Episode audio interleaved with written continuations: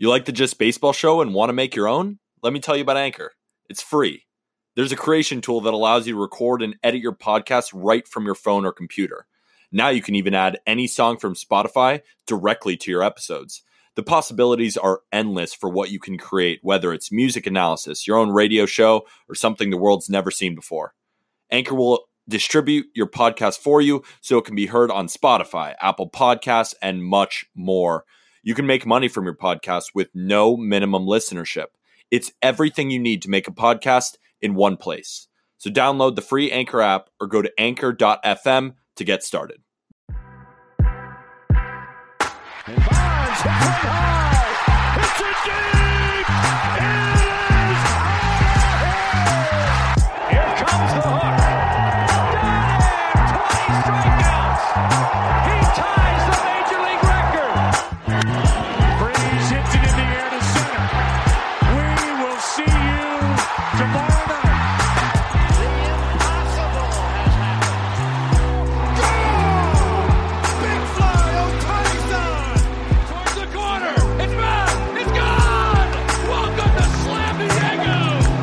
Just Baseball Show, Tuesday, October 26th. This is a fun day because it's Tuesday, right? Tuesday is not supposed to be very fun. We're almost at Wednesday, hump day. But it's also game one of the World Series, which is what we look forward to, I guess, in February when pitchers and catchers report. We think, huh, who are the two teams that are going to get here on this Tuesday, October 26th?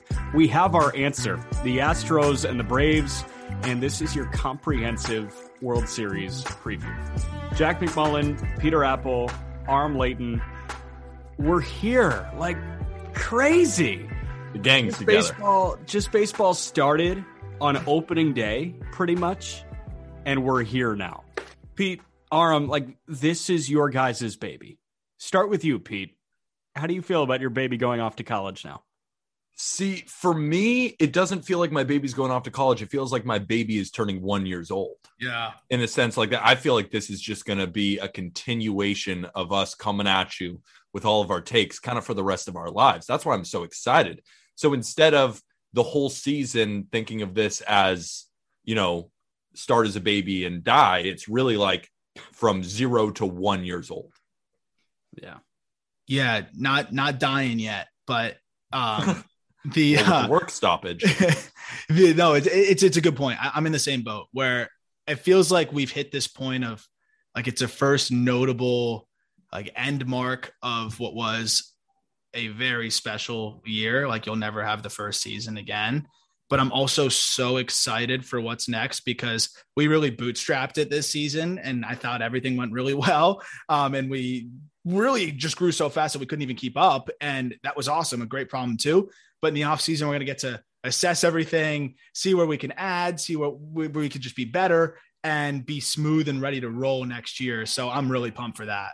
Well, the good news about the offseason and the good news about what we like doing is that we're not going to be bored in the offseason because we love money and we love free agency and we love trades. Although I did just see some tweets about the winter meetings not happening. I don't know. That's all kind of beside the point. We'll talk about a CBA. We'll talk about whatever is to come in this sport because this sport is so layered. It's so screwed up most of the time, uh, but it's so beautiful. And we are at the most beautiful point in the baseball season. You've got the Atlanta Braves, who, how the hell did they get here? And the Houston Astros, who we just always kind of seem to forget about the Astros, but just they're really good at all times. We're going to dive into what each of those sides does well, how they got here, how they can win the whole thing. But first and foremost, let's jump into how they got there with the Houston Astros. They beat the White Sox in the ALDS and then in the ALCS, no Lance McCullers, but they stepped up late in the series when the Red Sox offense just wilted away on. Yeah, I mean, it seemed like one of those where the I think we're going to take this as like the bad me sliding the Red Sox. Just the the, the better team kind of just outlasted, right? I mean, that seems like exactly what happened. You had pitchers step up that we knew were capable of stepping up in that situation, and they did to a different degree. I think we're going to talk about Luis Garcia and what he did. Framber Valdez stepping up. Those two guys really shut the door. But you could say that the Red Sox offense slowed down. I think it did a little bit, but I also think at the same time, like simultaneously, you had these two Astros rookies step up and just take it to another level. Two young pitchers that just rose to the occasion. What eight innings of Framber did for that mediocre to subpar bullpen for the Astros, and then what Luis Garcia did uh, just to put them in the driver's seat. I mean, the Red Sox had a phenomenal season, net win. You, you got to say that they exceeded everybody's expectations, especially ours. But the Astros got the big performance from the guys they need. And that's all that the stars, that star core needs. You give them a little bit and they say, okay, we'll take it from here. And that's exactly what they did. Jack, I have a question for you and Aram as well. Um, so when we were going through our predictions, we were predicting this series. We all three of us were kind of on the fence. We thought Astros and Red Sox would be really close. I think you guys had Red Sox in seven. I had Astros in seven, but we both all knew that it would be a very close series. Jack, I want to start with you. When you were predicting the Red Sox, what did they not do that you thought they, they were going to do? I had Red Sox in six because I cited Magic and I said that the Magic could take them through. Uh, so, very simply put, they ran out of Magic. And uh, I have no idea how to quantify that. I don't think I can No, quantify that. Uh, xwOBAcon will not help me out. And Yep. the the move that Alex Cora made, I think, was was doing the same thing, going to Eovaldi to pitch the ninth, almost under the assumption that you're going to score in the bottom of the ninth because they did it so many times throughout the postseason. Like Cora was betting on the Magic too, and, and it didn't work, and that ended up costing them, I think, you know, pr- pretty gravely over those last two games, especially when they had to go to Eovaldi and uh, he, he couldn't go as deep as you'd wanted him to. So for me, I know I- was thinking magic. You know, at that point, we're like, okay, what are we missing here? Because we've been so wrong about this team consistently. They must have I've something that we can't wrong. see. The magic ran out. The xwOBAcon ran out. there was just not there. It just, it just, I think the better team really ended up rising to the occasion. And that's what happens when you don't have a break in an entire lineup. There's no break through the entire Astros lineup. And it's just ridiculous. I was reading your write up today, Peter, the, the preview as I was editing that. And it's like, you already know it. Like we all know that the Astros have a sick lineup, but just reading the words that you wrote, essentially saying like, it's just the first seven guys are all all stars and potentially future Hall of Famers.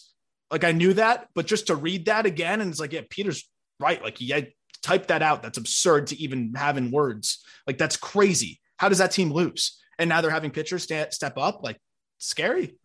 Yuli Gurriel is uh, what?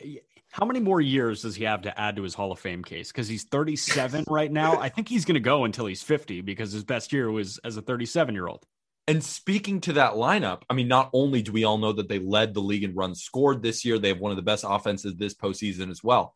But when you really go through it, and I didn't want to be so hyperbolic when I'm talking about all star and Hall of Famers, but let's go through it. Jose Altuve, is he a Hall of Famer one day? Possibly.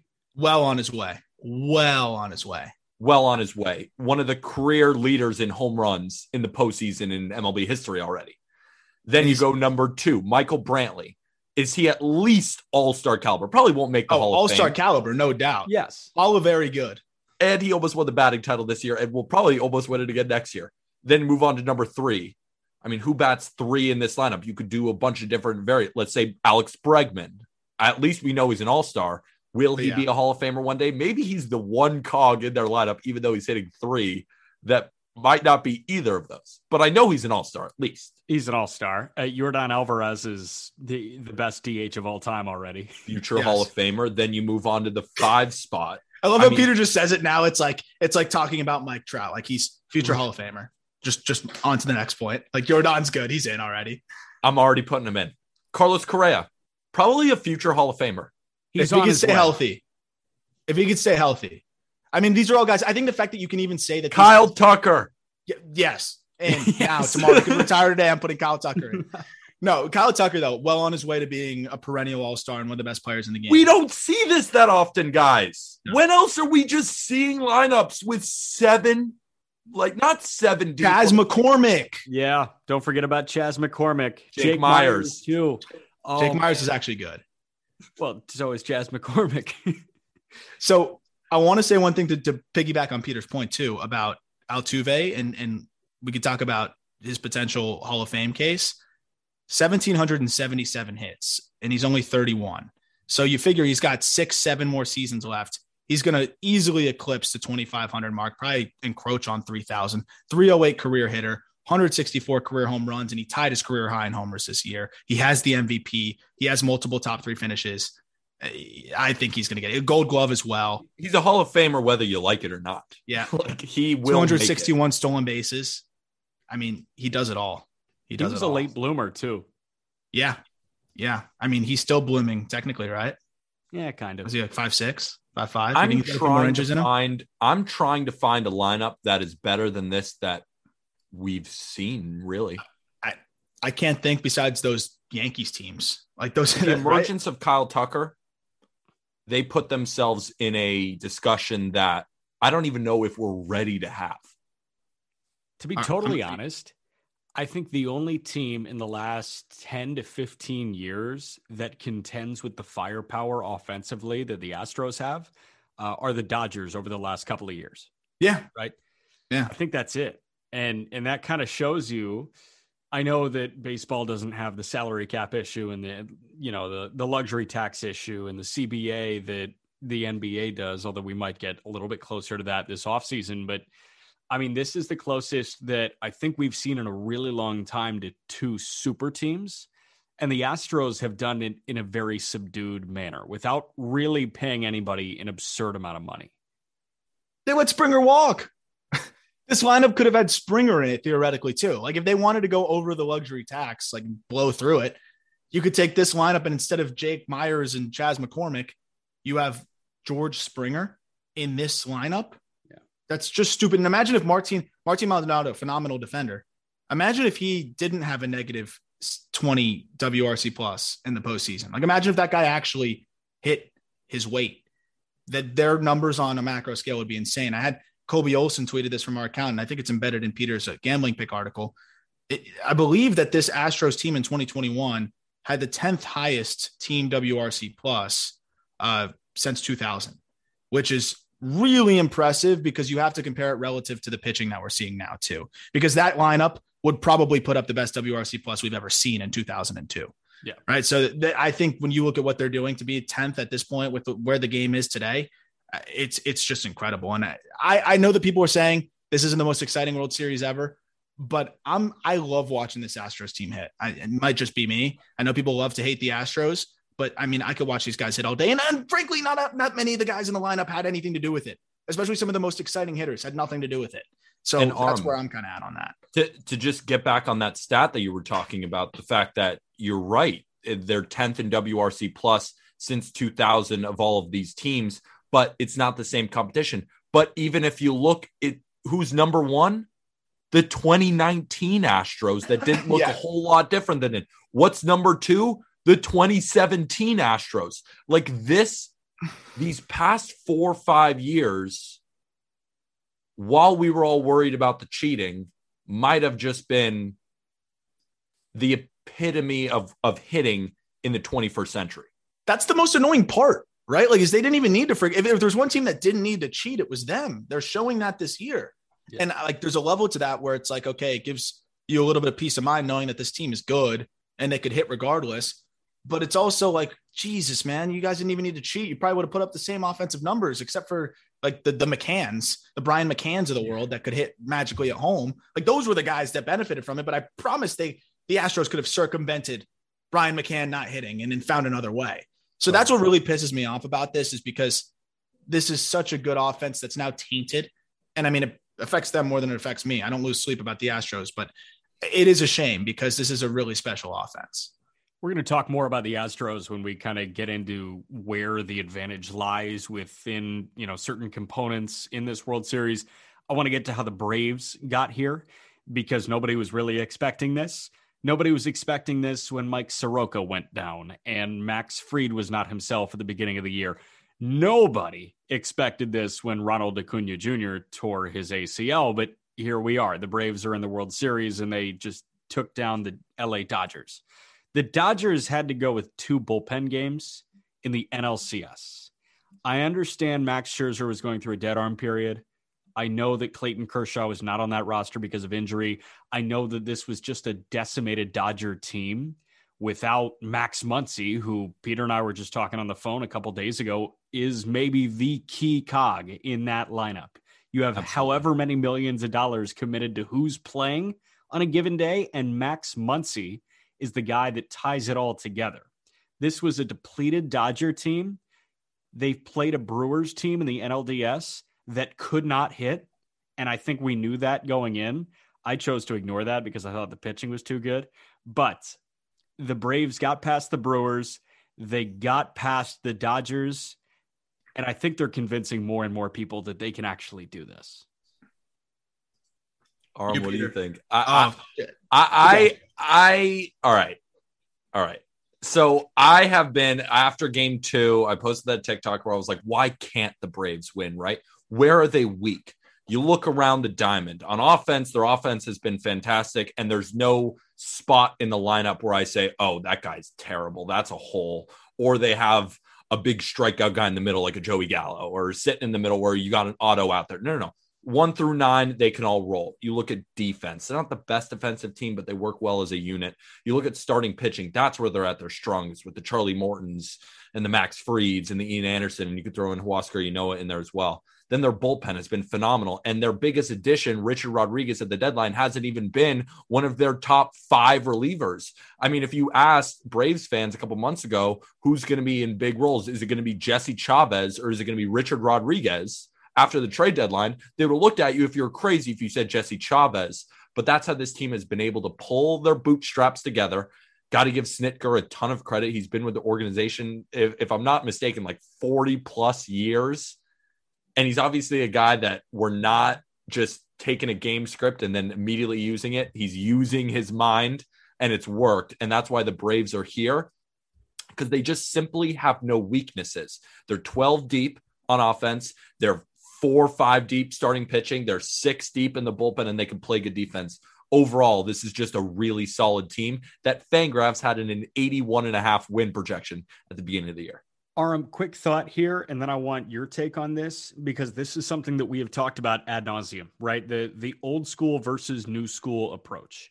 And the Braves, while they have a lot of those new school players, Ozzie Albies, Acuna is the definition of the new school player.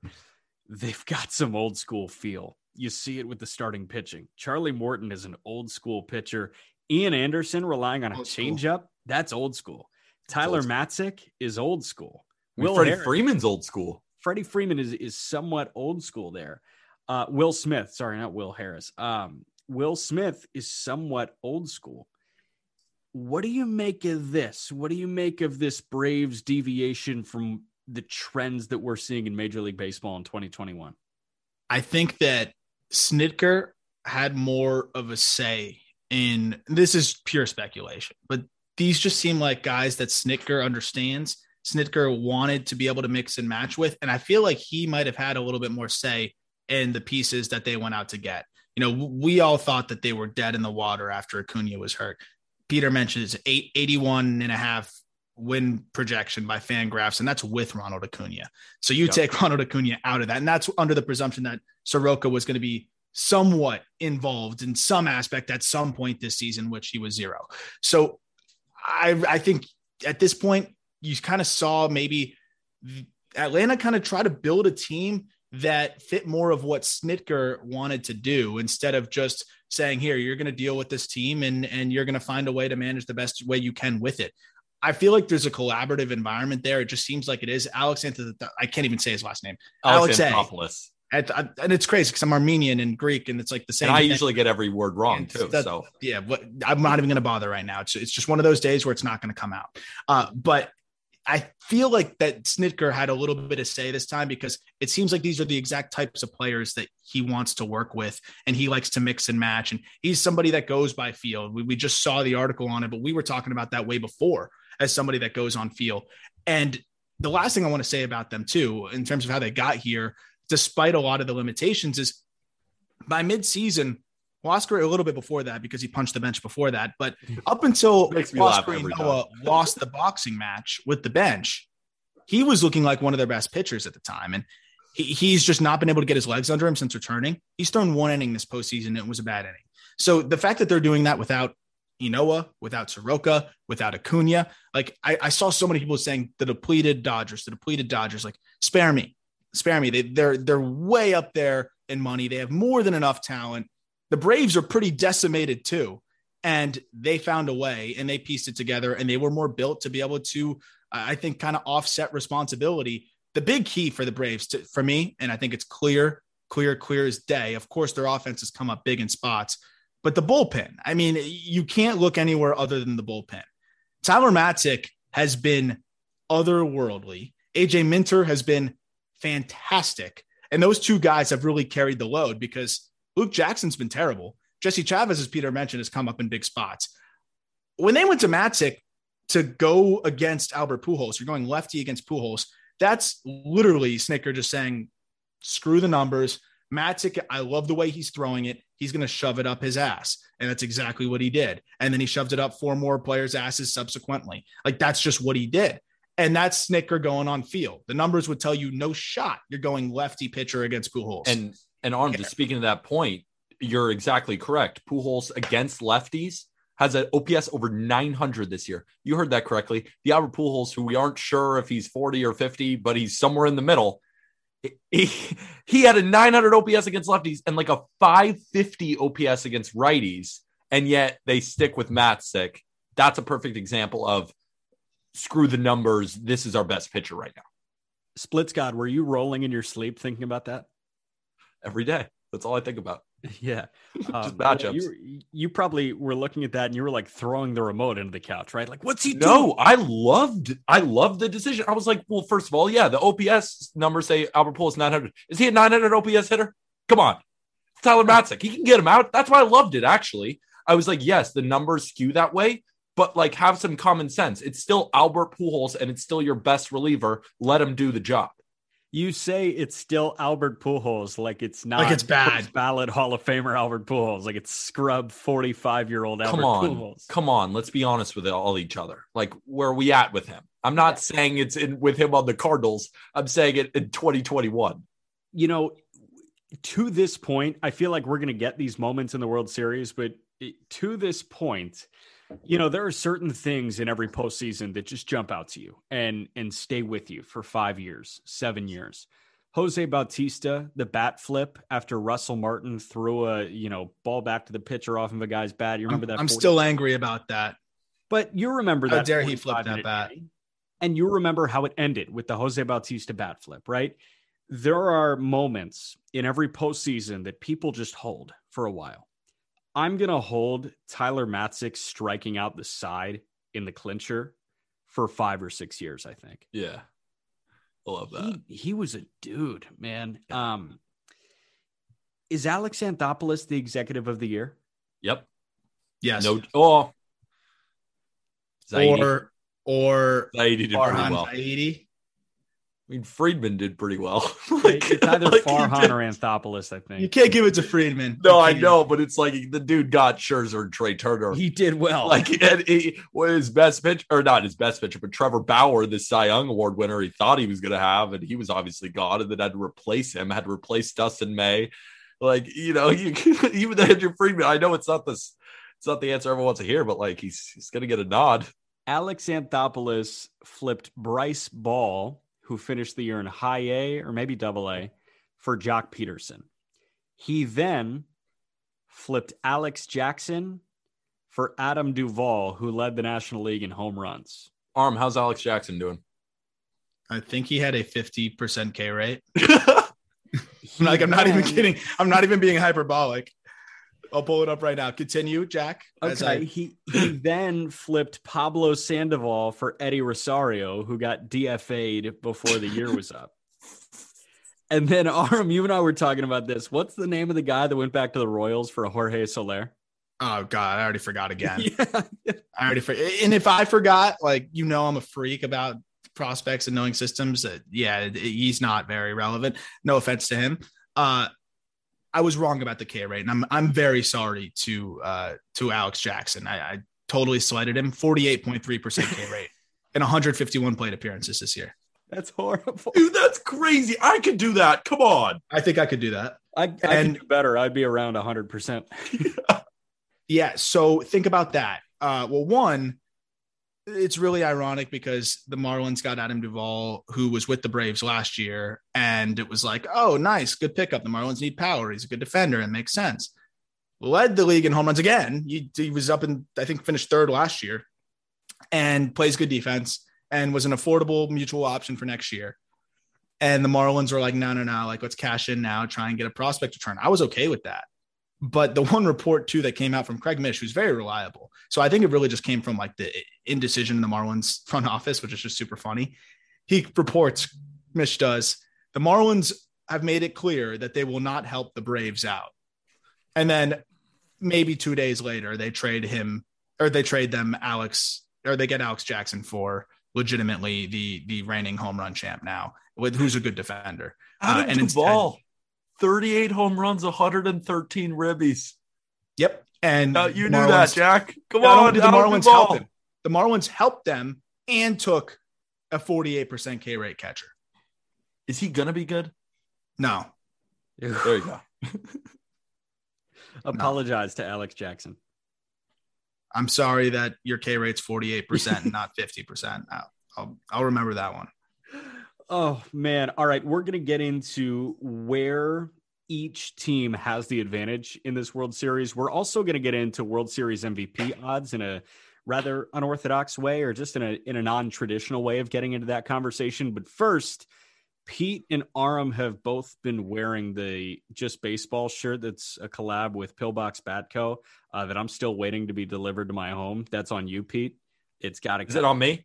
Why is it on an arm? You said you were going to do it, and you That's a good point. it. I will do it. I will. Hey, do it. I Jack, you know, will you know the link for the pillbox shirts in our description. You can buy. No, there. but he. Come on, we can. We're, we're gonna make him buy one.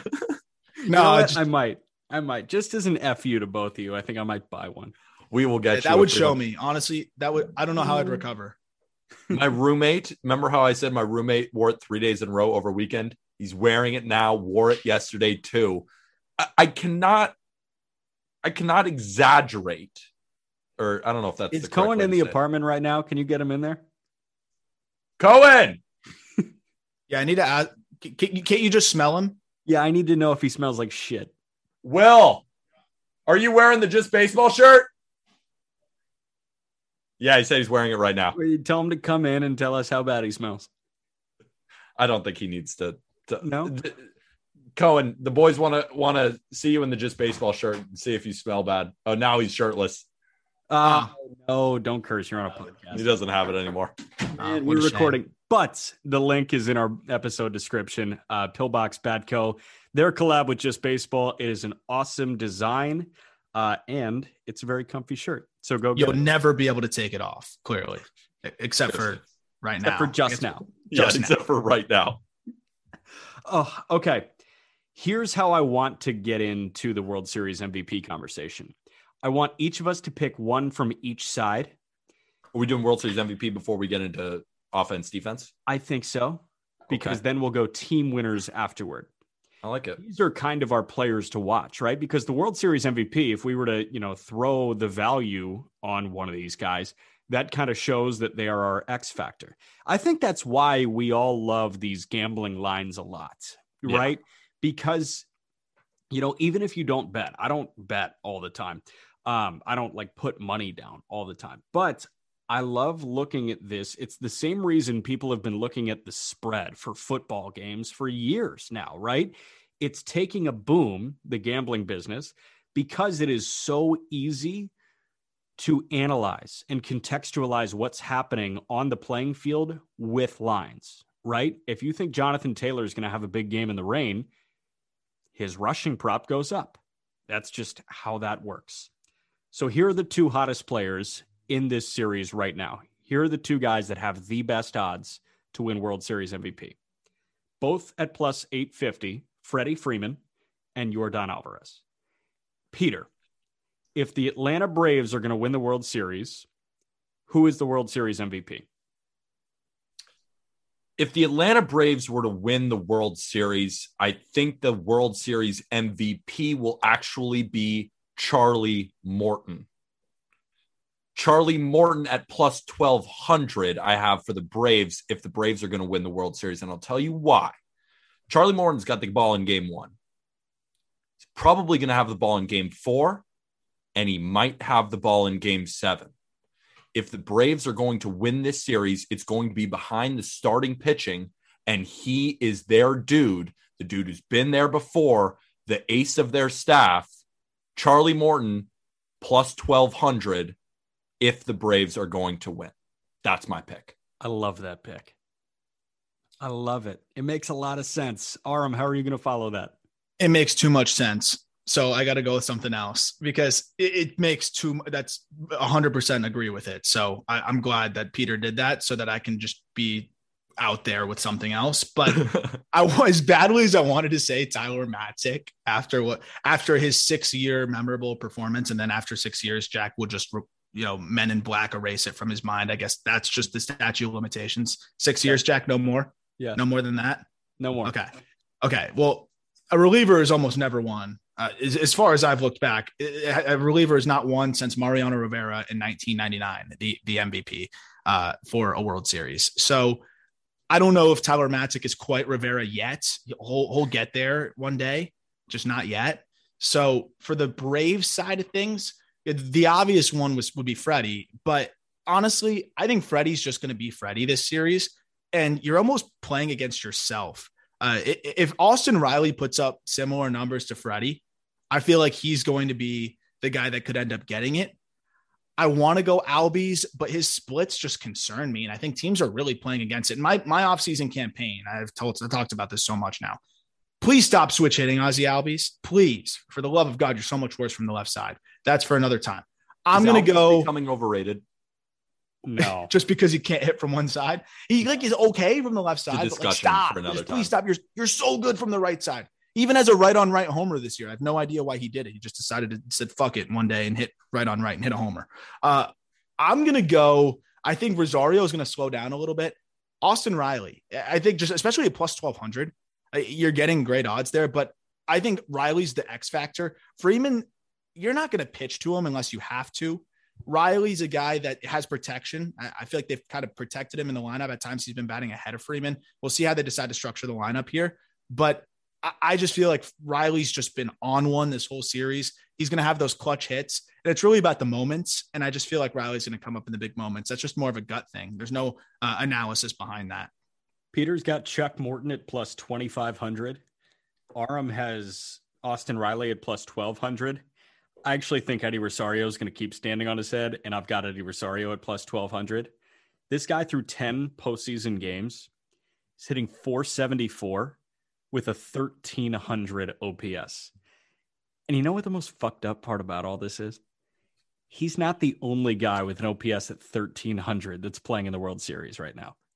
Yordan Alvarez has an OPS of 1329. That's disgusting. These Your dad, guys, Alvarez. these guys are hitting the shit out of the ball. I think Eddie Rosario has this knack for delivering in front of a packed house, in front of towels waving. And yes, he can play villain, but I think when this series shifts to Truist Park, game three, game four, game five, Eddie Rosario is going to have the biggest three game stretch of his life. He is a As performer. Testament to the Braves. Imagine two months ago you uttering that in the World Series. Eddie like Rosario that, was the World Series MVP. Eddie Rosario, yeah. and not like a dark horse. Like you're not saying, oh, maybe I don't even know who would be a good dark horse. Get Like he's Chris the same odds as Austin Riley, who will probably sprinkle some MVP votes this year. That's what I'm saying. Like that's a real pick, and it might happen. Yeah, that's a mess. We're gonna work backwards. I'll start with the Astros here. If the Houston Astros are going to win the World Series, I think Kyle Tucker is your World Series MVP. Yordan Alvarez, obviously, I just mentioned the OPS. His OPS is 1300 in the postseason. But Kyle Tucker, I mean, he's he's on track to be a Hall of Famer. this guy is so good. And I saw it firsthand of the ALDS, you know, watching every pitch of that White Sox series with the Astros, and Kyle Tucker was just delivering all the time. And if Yordan is going to steal the show, Kyle Tucker's going to lace a double down the line. That's just what he does, regardless of, you know, levity of the situation, right? If it's, you know, fourth inning down two, or if it's the seventh and it's a tie game, he's going to deliver a base knock. That's just who Kyle Tucker has been. I think that's who he will be for the next 10 years of his career. And I think that's who he's going to be over the next, I think, six games. Why don't you just marry him? Kind of want to. He's pretty handsome. Is the thing is, nothing you said is wrong. And the thing is, you could also put that logic onto like three or four other players in this lineup too. That's why there's no wrong answer here. And I love the Kyle Tucker pick because it's kind of like that X factor, right? If they're going to win, it has to be not just Jose Altuve has a great series or Freddie Freeman just has a great series. It has to be those kind of guys. So while saying that, though, my pick to win the World Series MVP if the Astros win is Carlos Correa. yeah. On his own team, he has the fifth best odds. And doesn't it kind of feel like his it's his award to lose? Yes. Not only is there value there, but I feel like he's been just the best overall player on their team this season. He finished first on the team in WAR at 7.2, third in OPS, fourth in average, second in OBP, fourth in slugging, fourth in home runs, and third in hits. He's been a phenomenal defender. He's a good playoff guy. He's not the hottest. He has an 855 OPS going in the playoffs going into this series. That's pretty Crazy good. how that's not good. no, it's still pretty good, but it's not. I'm not saying No, I know. like a Yordan, like on fire. 1300. it's half of I- Yordan's almost. I think Correa, it just feels like it's his season. He'll be a free agent after the year. I feel like it's all going to come together, and the Astros are going to win the I'm- goddamn World Series. and I'm I'm with Grace. you. I- I'm with you on that 100. percent I'll give a different pick just just so I can be a little bit different. no, you know what? Stand with him. All right, yeah, Correa for me, at, it, the fact that he's not the odds-on favorite is is nuts. Is absolutely nuts to me. Like it looks like these odds were as if they just looked at the stat sheet for the postseason and just put it in order from the guys with the highest OPS and went from there. Because if you look at what Correa has done in big spots, what he has done all year long, what he offers with the glove, what he means to this team, also what could be his final, you know, final little dance here as an Astro. I don't see how he is not the favorite. Another thing to keep in mind, he's 0 for his last seven with four Ks, which has dropped his OPS down monumentally. I fully trust him to turn the page in the World Series. Uh, you know, I think that was he hit a bit of a wall at the end of the series. The Red Sox were pitching him really well at the end there. I don't see how he he doesn't win it if the Astros are winning the series because they need him. And if they're going to win it, it's going to be because of him. My psycho dark horse that I just want to throw out there because he looked like a different pitcher, Luis Garcia.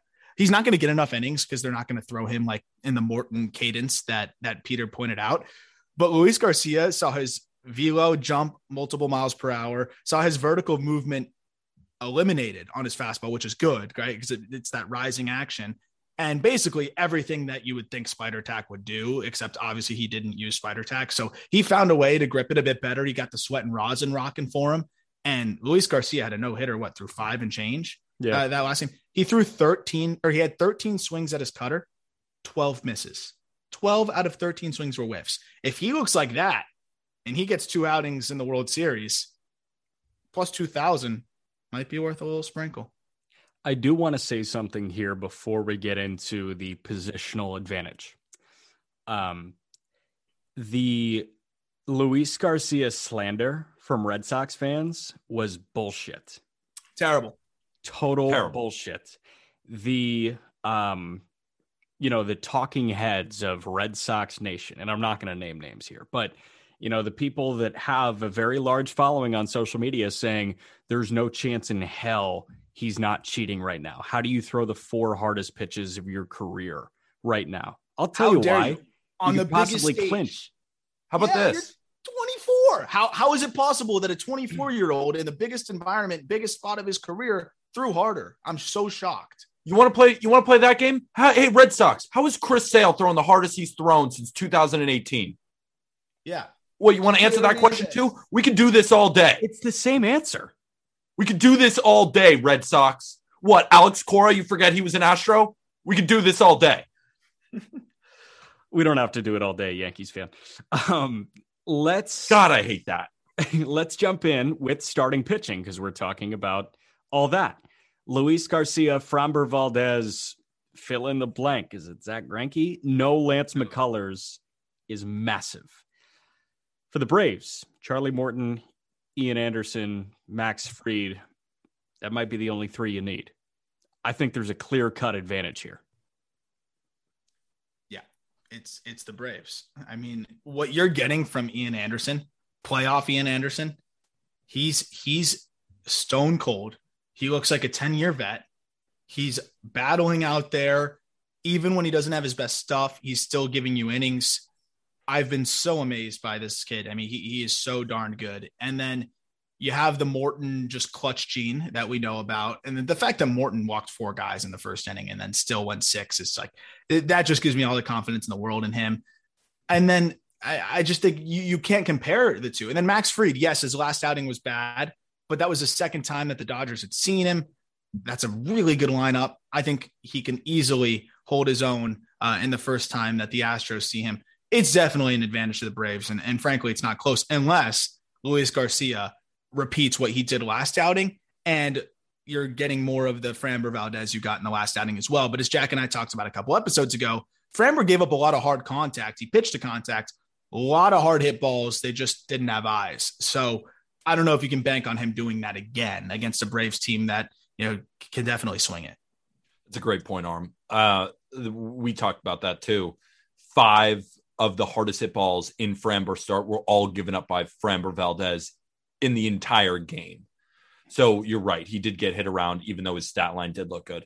I also lean Braves. Um, I wrote that in the article that I lean Braves, but, but, but, but, but, but, if Framber Valdez and Luis Garcia can replicate what they did against the Astros, I mean, against the Red Sox, I think the series is over in four or five. Because if they if they can replicate that and shut down the Braves defense, because you know the Astros are going to hit, then there really is nowhere that the Braves can come at the Astros, in my opinion. So on paper, Braves and like they are the better pitching staff. But if you see really good outings from Framber and Luis Garcia, the series is over even before it started. One big X factor as well to, to piggyback off of that. Christian Javier. Yeah. Christian Javier has been spectacular. Spectacular. And he's progressively been stretched out a little bit more. Is he your game three starter? I think he is. Or is there He's got to be. He went three innings in that last outing against the Bra- or against the Red Sox, excuse me. I think you can stretch him to five. That's all you're getting from guys, anyways, these days in the postseason. If he gives you four, that's all you're getting from most guys, anyways. Javier's your game three starter, and a good start out of him could start to, you know, even the playing field a little bit in that regard. One of Urquidy or Javier is likely going to be in the bullpen for Houston, along with Kendall Graveman, Ryan Pressly.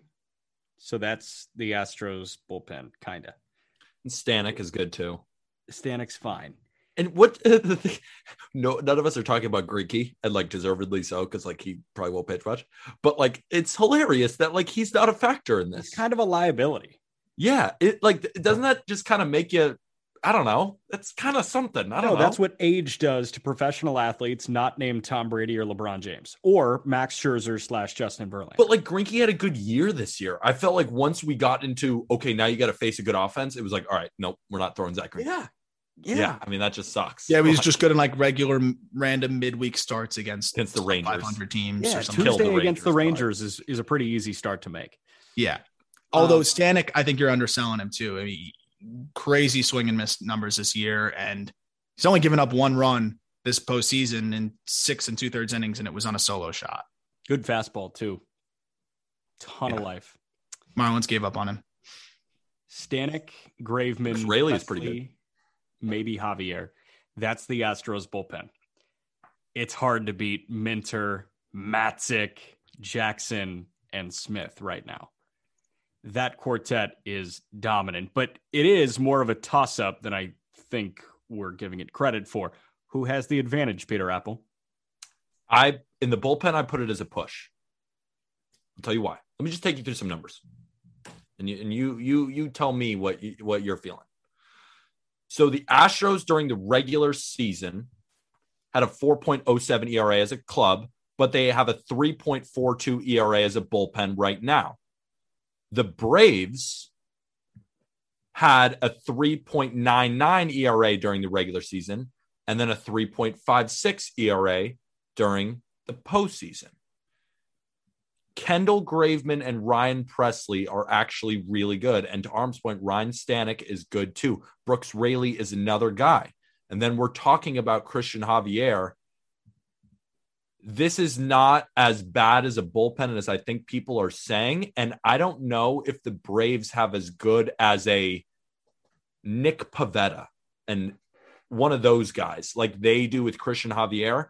Jesse Chavez against this Houston Astros lineup, I feel like he's going to get run up on. But I thought that would happen with the Dodgers too, and it didn't really happen. So maybe he does push the envelope a little bit. I would say in the back end, it does favor the Braves, but I would say down the entire the entirety of the bullpen, I think it's very close. The numbers point to that too. So I have this really as a push, even though you would think it should be much heavily braised. And maybe, maybe I'm not 100% correct. That's just my opinion on it. My thought on this too is that I think you have to put Javier in the rotation for game three. I think you have to. So Yeah. under that assumption, you're eliminating him from the bullpen. You're putting Urquidy Urquidy. in the bullpen, and Urquidy, he he's gonna You were to say he sucks. he's gonna struggle against the Braves. You were going to say he sucks. in his last four outings, Urquidy, he's given up six homers in his last four outings. And you know, the Braves, what do they do? They hit bombs. That's what they do as well as anyone in baseball. If I'm the Braves, I'm praying Urquidy comes in. I think Urquidy's going to be late inning or late game mop up if it's a blowout, eat some innings, turn the page for the next game type of situation. That's how bad of a matchup I think it is, and that's how bad he looked in that game against the Red Sox. If you're putting Javier now in that rotation, that bullpen gets a bit thinner. I I, I, I still lean heavy heavy uh, advantage to the Braves here in, in the regards to pitching. The only reason I lean Braves is because Matzek, Jackson, uh, and Minter have proven that they can go back to back to back days. They can do it. They can pitch every game. And if you can pitch every game, that's big. You want to go to your A team as often as possible. I think that with the starting pitching advantage, the Braves can get it to the sixth more so than the Astros can get it to the sixth. And if you hand it off to Tyler Matzek in the sixth or Minter in the sixth, I feel better about six through nine than I do with Houston's bullpen. And something I just want to mention about the pitching with Houston, like we we all know that the Red Sox have, if not the best lineup in this entire in this entire playoffs, like one of the best, right? They held them to three runs in the final three games of that series. That's something that's going kind of underreported. That the pitching is good. Like the Houston pitching, I know they don't have McCullers, but the bullpen is not as bad as you might think. If I'm not mistaken, Yordan Alvarez out hit the Boston Red Sox over the last two games of the series. You are not mistaken. That's crazy. I think that is not a testament to the Astros. I think that was the Red Sox offense crashing and burning, if we're being totally honest. maybe a little bit of both. Yeah. I think at some point it's like over three games, was it just the Red Sox taking a dump? Or was it like, you know, let's give the guys, the Brooks Rayleys of the world, the Ryan Staneks of the world, their credit when they're throwing scoreless outings. And it's not to the extent of Matzek, but scoreless is scoreless. Let's go by position group for the hitters, and then we'll give you our series predictions. Starting with the catchers, who's got the advantage? Um, defensively, Houston has it. Offensively, the Braves have it. What's more important defensively? You think so? Don't you? d'Arnaud has the capability of delivering the big hit. I actually don't think Maldonado has that capability. He's the don't worst he has hitter ever. the capability of- of delivering a hit. I, I would say I like Travis d'Arnaud on my team better. I would, but if we're talking defensive, which I think will be the biggest impact on the game, because d'Arnaud is a good hitter, but he's not going to wow a series. He's not going to come out and destroy balls. Yeah, but how So- much speed do the Astros have? You know, like, are they going to run on d'Arnaud? It's a good point. Is Altuve going to run a little bit? Okay. Right. How much speed do the Braves have? Tiny Not bit. much. Is Terrence point. Gore? Terrence Gore is on that roster, right? That's a good point, though. That's about to point. run wild. Who's going to steal the taco? Who's going to win tacos for America? And they're both good enough that they're gonna block. They're gonna they're gonna be fine behind the dish. So where do you lean on? If d'Arnaud was hitting at all this postseason, I'd lean d'Arnaud. I mean, what I have ingrained in my mind is that strike him out, throw him out by Maldonado Oh, to really just take the Fire. wind out of the sails of the Red Sox. And the way that d'Arnaud's looked, he just hasn't, he missed a good chunk of time with that thumb injury. I love Darno as a player. He's a hell of a ball player, but he's just not the same right now at the plate. He's been good behind the dish. I think that he's not that much better at this point than Maldonado. I think he could come up with the big hit, but I mean, even a blind squirrel finds a nut. Maldonado will probably run into a baseball at some point in this series, uh, just the way it works. What Maldonado does behind the dish, I'm going advantage Astros because legitimately, not only am I not running on that guy, I'm like hesitant to even go on a dirt ball read. I, like I'm well aware of what that guy is capable of behind the dish. We're talking about sacrifice bunts, all of the little things. Maldonado is as good as it gets, and and he could come up huge in some big spots there. Uh, and also, eh, not to mention the, the confidence that his pitchers are going to have in him that you could spike something and, and he's a brick wall. I'm going to go advantage Astros at catcher. he creates some legitimate conservatism on the bases for Atlanta. Infield, we know about the uber power that the Braves infield shows up with. We also know that the Astros infield has been together for more postseason games than any other infield in Major League history except for one. And I think it was the Murderers Row Yankees. Or no, no, no. It was uh it was the 2000s Yankees. It was Jeter, uh A-Rod and then two others. Gurriel, Altuve, Correa and Bregman. They're so dangerous. But so is Riley Swanson, Albies, and Freddie. That's are these Look, the two, best, infields in baseball? Yes, fucking good. Uh, slight advantage Astros, but like, I mean, you Because told me, they've been you there? tell me Braves. I'm like, yep, you were right. Like, we're splitting hairs at that point. Like, the, these are two of the best in the business, especially with Riley taking the step forward. My only thing is probably the worst player out of all of those, and the only player who doesn't even deserve to be in the conversation with all the seven others is probably Dansby Swanson. I think he's been you know, he hasn't had that good of a playoff run. He had a decent year at the plate. He's a above average defender. I just I'm not the biggest fan of Dansby Swanson. I like him. I don't love him. He's the only guy in that conversation where I'm not like, oh yeah, bona fide stud. I'm with you there. I'm definitely with you. Um, I think there's a level of of having the probably just most dominant middle infield we've seen in in a while. I, I just think that middle infield is so crazy. Unless I'm slipping something, uh, like I can't think of a middle infield that's been better. Of course, you could talk Turner Seager, but that was so short lived. And Jeter Uh, Cano. yeah, yeah, right. Like if, we're, if we're going to that, then you know that only reinforces you know what we're saying here. Been there before matters a ton.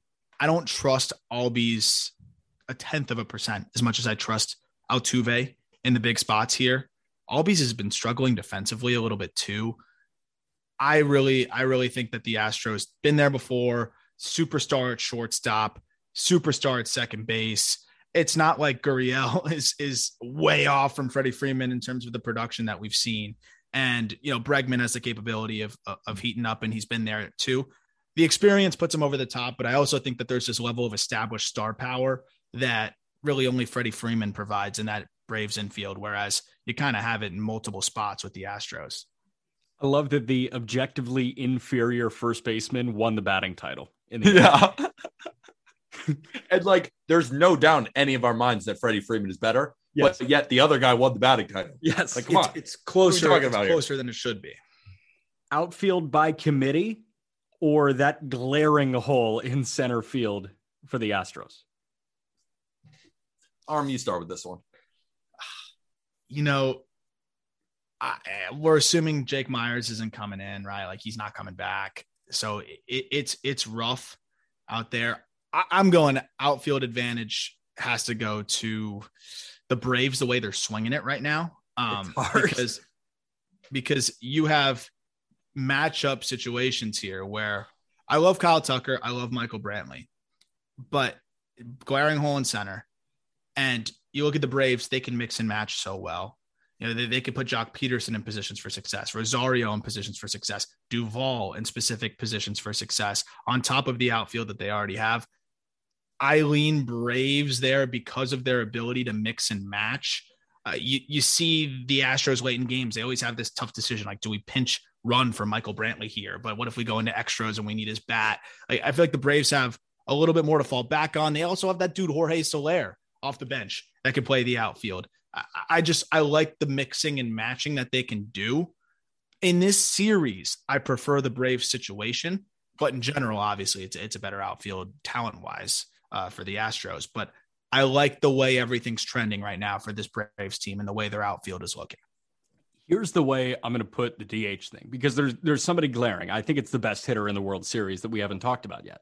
Can I just say one thing? Uh, it's actually about the DH thing. Is Yordan going to play DH? Yeah, that's what I was gonna. s- That's what I was gonna knew say. you were so, going to. I just interrupted for no reason. No, you're good. uh, but here's the thing. So, like Soler or the fourth outfielder for Atlanta is going to be the DH game one and two. But when they go to Atlanta, is Yordan the chess piece of all chess pieces you have on the bench waiting for that pinch hit opportunity? Hell no. or is hell he the no. right fielder? I think he's the left fielder. I think you got to put Tucker in center and Or Brantley? or maybe center? Yordan in right. And I don't know how you're going to do it. Just get those bats in the lineup and worry about it later. But also, outfield defense matters in the in the World Series. Like that ball that you can chase down. Like there's a reason Chas McCormick. You're going to see him a lot. Remind me, is Truist Park a hard outfield to play defensively? I think it might be. I It's think it's like a little bit above average in terms of its vastness. Yeah, so I don't think difficulty. it's like a pitcher's park, but it's not a hitter's park. it's spacious out there. It, it can get a little a little bit wide, and there's a lot of room. Uh, you could split some gaps. The gaps are pretty pretty big. So I, I'm seeing a Yordan Alvarez not getting to a ball, you know, in, in right center, Yeah. and we're like Nelson Cruz all over again. Yeah. Like that could be very well the case, and that was what plagued the Rangers because if you remember, the Rangers they had to stick Nelson Cruz out there because the only other guy that they would have been able to put out there was 40 year old Vlad Guerrero Sr. So they were between those two, and Nelson Cruz was the better defensive option at that point in Vladdy's career. And it's a little reminiscent of that here, where they're going to have Dusty Baker is going to have to have some difficult decisions to be made there. And you're either going to have to pull Yordan Alvarez's bat early, or you're going to have to roll the dice with him in the outfield. And this is somebody that only played 300 innings in the outfield this year. So, I mean, they weren't even really willing to throw him out there in the regular season very much.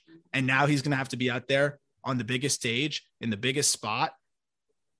I'm a little bit nervous about that. And if we're going to talk about defense, I mean, like Peter said, defense matters and it, it's going to matter uh, in half of the games.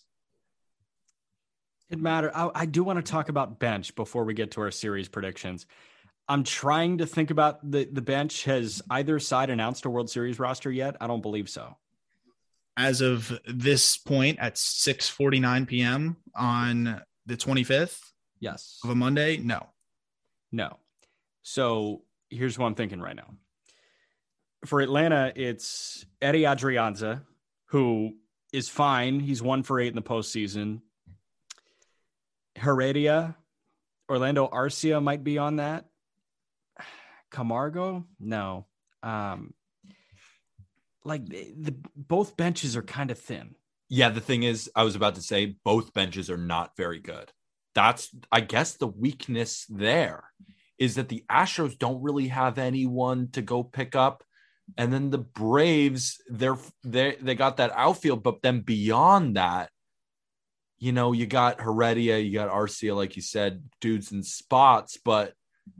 I, I agree. This is not a one of these World Series where it's the teams of old with these big bench bats that are what'll I don't know if that's the case here. Yeah, No. I mean, who do the Astros have? They've got Jose Siri, they've got Aledmys Exactly. Diaz, and like that's it, right? None of those guys wow me. And, and you know what? I hope I hope that we're both wrong and like Jose Siri wins the World Series MVP somehow because that's always the best, right? When those guys come out of nowhere and have crazy series. Yeah. Yeah, Stephen Pearce style, but Yeah. Oh, it, it's just to me the bench issue really hurts the Astros the most because when they have to figure out how they're going to mix and match defensively and they get late into games and they got to decide when to pinch hit, when to go with the defensive replacements. Like if you burn your pinch hitter, that would have been your ideal defensive replacement in the outfield for Yordan. There's going to be multiple spots where Yordan Alvarez is stuck in the outfield and they're just going to have to pray that it's not hit to him. It's going to be like, do you remember when there was that weird fad where the, the Rays were putting Sergio Romo at third base so that they could re-enter him back into the game the next inning or like a couple outs later, which is genius, by the way. But you're just praying that the ball's not going to Sergio Romo or whatever reliever they put at third base so that when the pitcher comes in, they can swap Romo back in. I love that move, by the way. They should teach all outfielders how to just catch routine fly balls. That aside, though, that's basically what you're going to be doing. You're praying that nobody's hitting Yordan a tough ball and, and you're betting on the bat. And I think you have to. You have to do that. Breaking news before we get into the World Series Joe Flacco is a Jet again. Oh, wow. He just traded from the Eagles back to the Jets. Traded. do Mike White. Traded implies that they gave something up. Joe Flacco's a Jet again. You give up What was it? Conditional seven? I don't know. I just got an alert on my phone and I just two like future first Jets rounders. acquire Two veteran firsts. QB following Zach Wilson's injury like Joe Flacco's a Jet, which and he's Yeah. probably Mike going to start White. games. Was a hell of a baseball player, too. South Florida guy. Threw cheese on the mound also. Wow. So Mike White did the reverse. He went baseball to football. Pat White went football to baseball. He Pat never White- showed up for Kansas City Royal spring training, though. Really, I know he was a he was a White Sox farmhand for a moment. Yeah, he he he, he signed with the Royals. I was at the game where he got knocked out. It was actually terrifying. And then he just decided to play baseball and then never showed up to the Royals spring training. Damn. How about that? Okay. Who wins how many games? I'm going to ask Siri for a random number, 1 through 10. We're going to name a number. Whoever finishes closest goes last. Deal? And farthest goes first. Cool. Sure. Uh, okay. Aram, name a number 1 through 10. Eight. Pete, Five. I'm going to go 1. Pick a number 1 through 10. 7. Siri didn't say anything for some reason. I saw it. so does that mean you're first? I'm second. Aram's third. Yes. God, I'm good. Braves in 6. Wow. That's it. Braves in 6. Peter's Any still particular- deciding. Give, give us, give us, give us the TikTok. Okay. You ready? Braves in 6. it's because the starting pitching is just so much far and away better. So much better. Charlie Morton can actually go six innings. I understand that Framber Valdez and Luis Garcia, if the stars align, can go seven or eight innings like they did in the ALCS. But here's the deal Charlie Morton's just done it a whole bunch more times than either of those Astros guys that I just mentioned. Max Fried has that capability. Ian Anderson, we know, has that capability. Anderson got pulled after four innings in the clincher against the Dodgers. His changeup looked better than it ever has in that. He was pulled prematurely. I think we can all agree on that. If Ian Anderson, Charlie Morton, and Max Fried perform the way we know those three guys can perform, I've got all the faith in the world in Tyler Matzek, AJ Minter, Luke Jackson, and Will Smith closing it out. And I think the offense is going to be just good enough. Braves in six. My prediction. This is the worst prediction I'll ever make in the sense of I just really don't want it to happen. The Houston Astros will win the 2021 World Series in six games. The offense is too good. You say starting pitching. I say nobody can simply stop this offense. They scored 23 runs in their last three games against the Red Sox. They're just going to keep rolling and they're going to hit you from every angle. I like the bullpen of the Astros. I think the starting pitching, if Framber Valdez and Luis Garcia can give you at least half of what they gave you against the Red Sox, that'll be enough. The Astros will just be too much for the Braves, and they're going to win it in six. And God, I hope I'm wrong. All right. I can do the dramatic, like pull the mic closer to me take here. I am going Braves in seven. Braves in seven because for the complete opposite, I actually despise the Astros bullpen so much. I think it's terrible. And I think it's really gonna it's really gonna come to a head here. I don't trust I don't even trust Ryan Stanek. I, I think he's been decent. I don't trust him. I've seen the worst of Ryan Stanek. I'm going Braves for a few reasons. I think they're I think they've got more pitching, and I think the pitching is going to set them apart in the bullpen. I love what we've seen from Tyler Matzek. He's just red hot. I trust that guy with my life right now. And he statistically like technically speaking, hasn't even been their best reliever. They, have got multiple guys that have just been absolutely shoving throughout the whole postseason. I trust Ian Anderson more than I would trust any pitcher that's 24 years old. Max Fried, aside from his one start, has been spectacular. Charlie Morton is the best big game pitcher we've seen. Will Smith looks like Will Smith. AJ Minter, I don't think has given up a run the entire postseason. And then whoever Jesse Chavez is, is actually doing decent things. I'm all in on the Braves. I think it's just destiny. I think they're going to make it happen. And not to mention that I'm not even getting to the offense. This is the only infield to ever all hit. What was it? All hit 25 home runs? No, the Marlins did it. So who else yeah, the did Marlins it? did it. They, they didn't the, get to 30. Well, the Braves almost got it. Three of them got it. got it. Stupid Dansby Swanson it. cut him short. I just Dansby remember that Swanson two away. The Marlins were the only other ones. It's okay. You can join the Marlins in, in history over there. But spectacular all around offense. I love the way they can mix and match. And I'm calling it right now. Yordan Alvarez will pull a Nelson Cruz in right field. And that's going to be the difference in the series. Oof. God, did that feel good to get off your chest? Yeah. Next time we I- talk, I hope I'm so wrong. Like I was also I just I went through it and I was like, I don't see it, guys. I don't see it. I, I and I've been seeing the Braves, but this just feels like the the fucking Astros. I fucking hate them. But they're gonna win the World Series, and I hate it. shit. Next time we talk is after the first two games in Houston.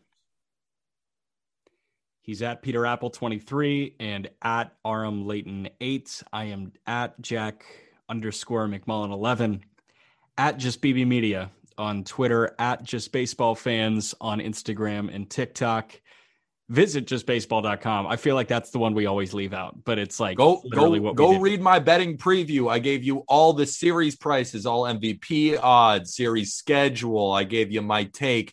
We went through offense, defense. Basically, I wrote this article based off this podcast. So go check it out on justbaseball.com. So Stacey King, the uh, analyst for Bulls games on TV, started calling the Bulls shy slamma jamma. Um, I think you could call the Omaha Storm Chasers this year Murderers Row Part Two. Uh, Aram, when is Royals top ten prospects coming out on JustBaseball.com? tonight. So it would already be out at, Wow. at the time that people are listening to this. So I'm pumped. I'm pumped. Royal system top heavy drops off quite a bit, but still some names to look at. And I think some controversial takes in this top 10 that people are going to be like, what the hell? So I'm pumped about that. Witt, Pratto, Melendez, all three are going to have 35 homer seasons at some point in their major league career.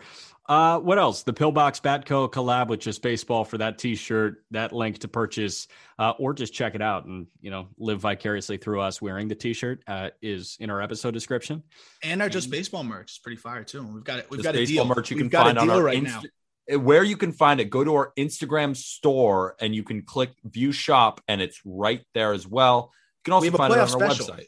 We have a playoff special on the original Just Baseball merch. Promo code Fade Jack, one word, Fade Jack. You actually will get, I believe, what is it, 15 or 20% off? Fifteen percent off. 15% off Just Fade Baseball Jack. merch. It's not even a joke. and we're um, going to be launching that for the World Series. Fade Jack is the promo code. Use the Instagram store in our in on Instagram, and you got it. I'm going to tell my parents to use that. YouTube, Discord, Twitch, we're on all those. Check out the episode description below. So, Peter, Thank you, everybody.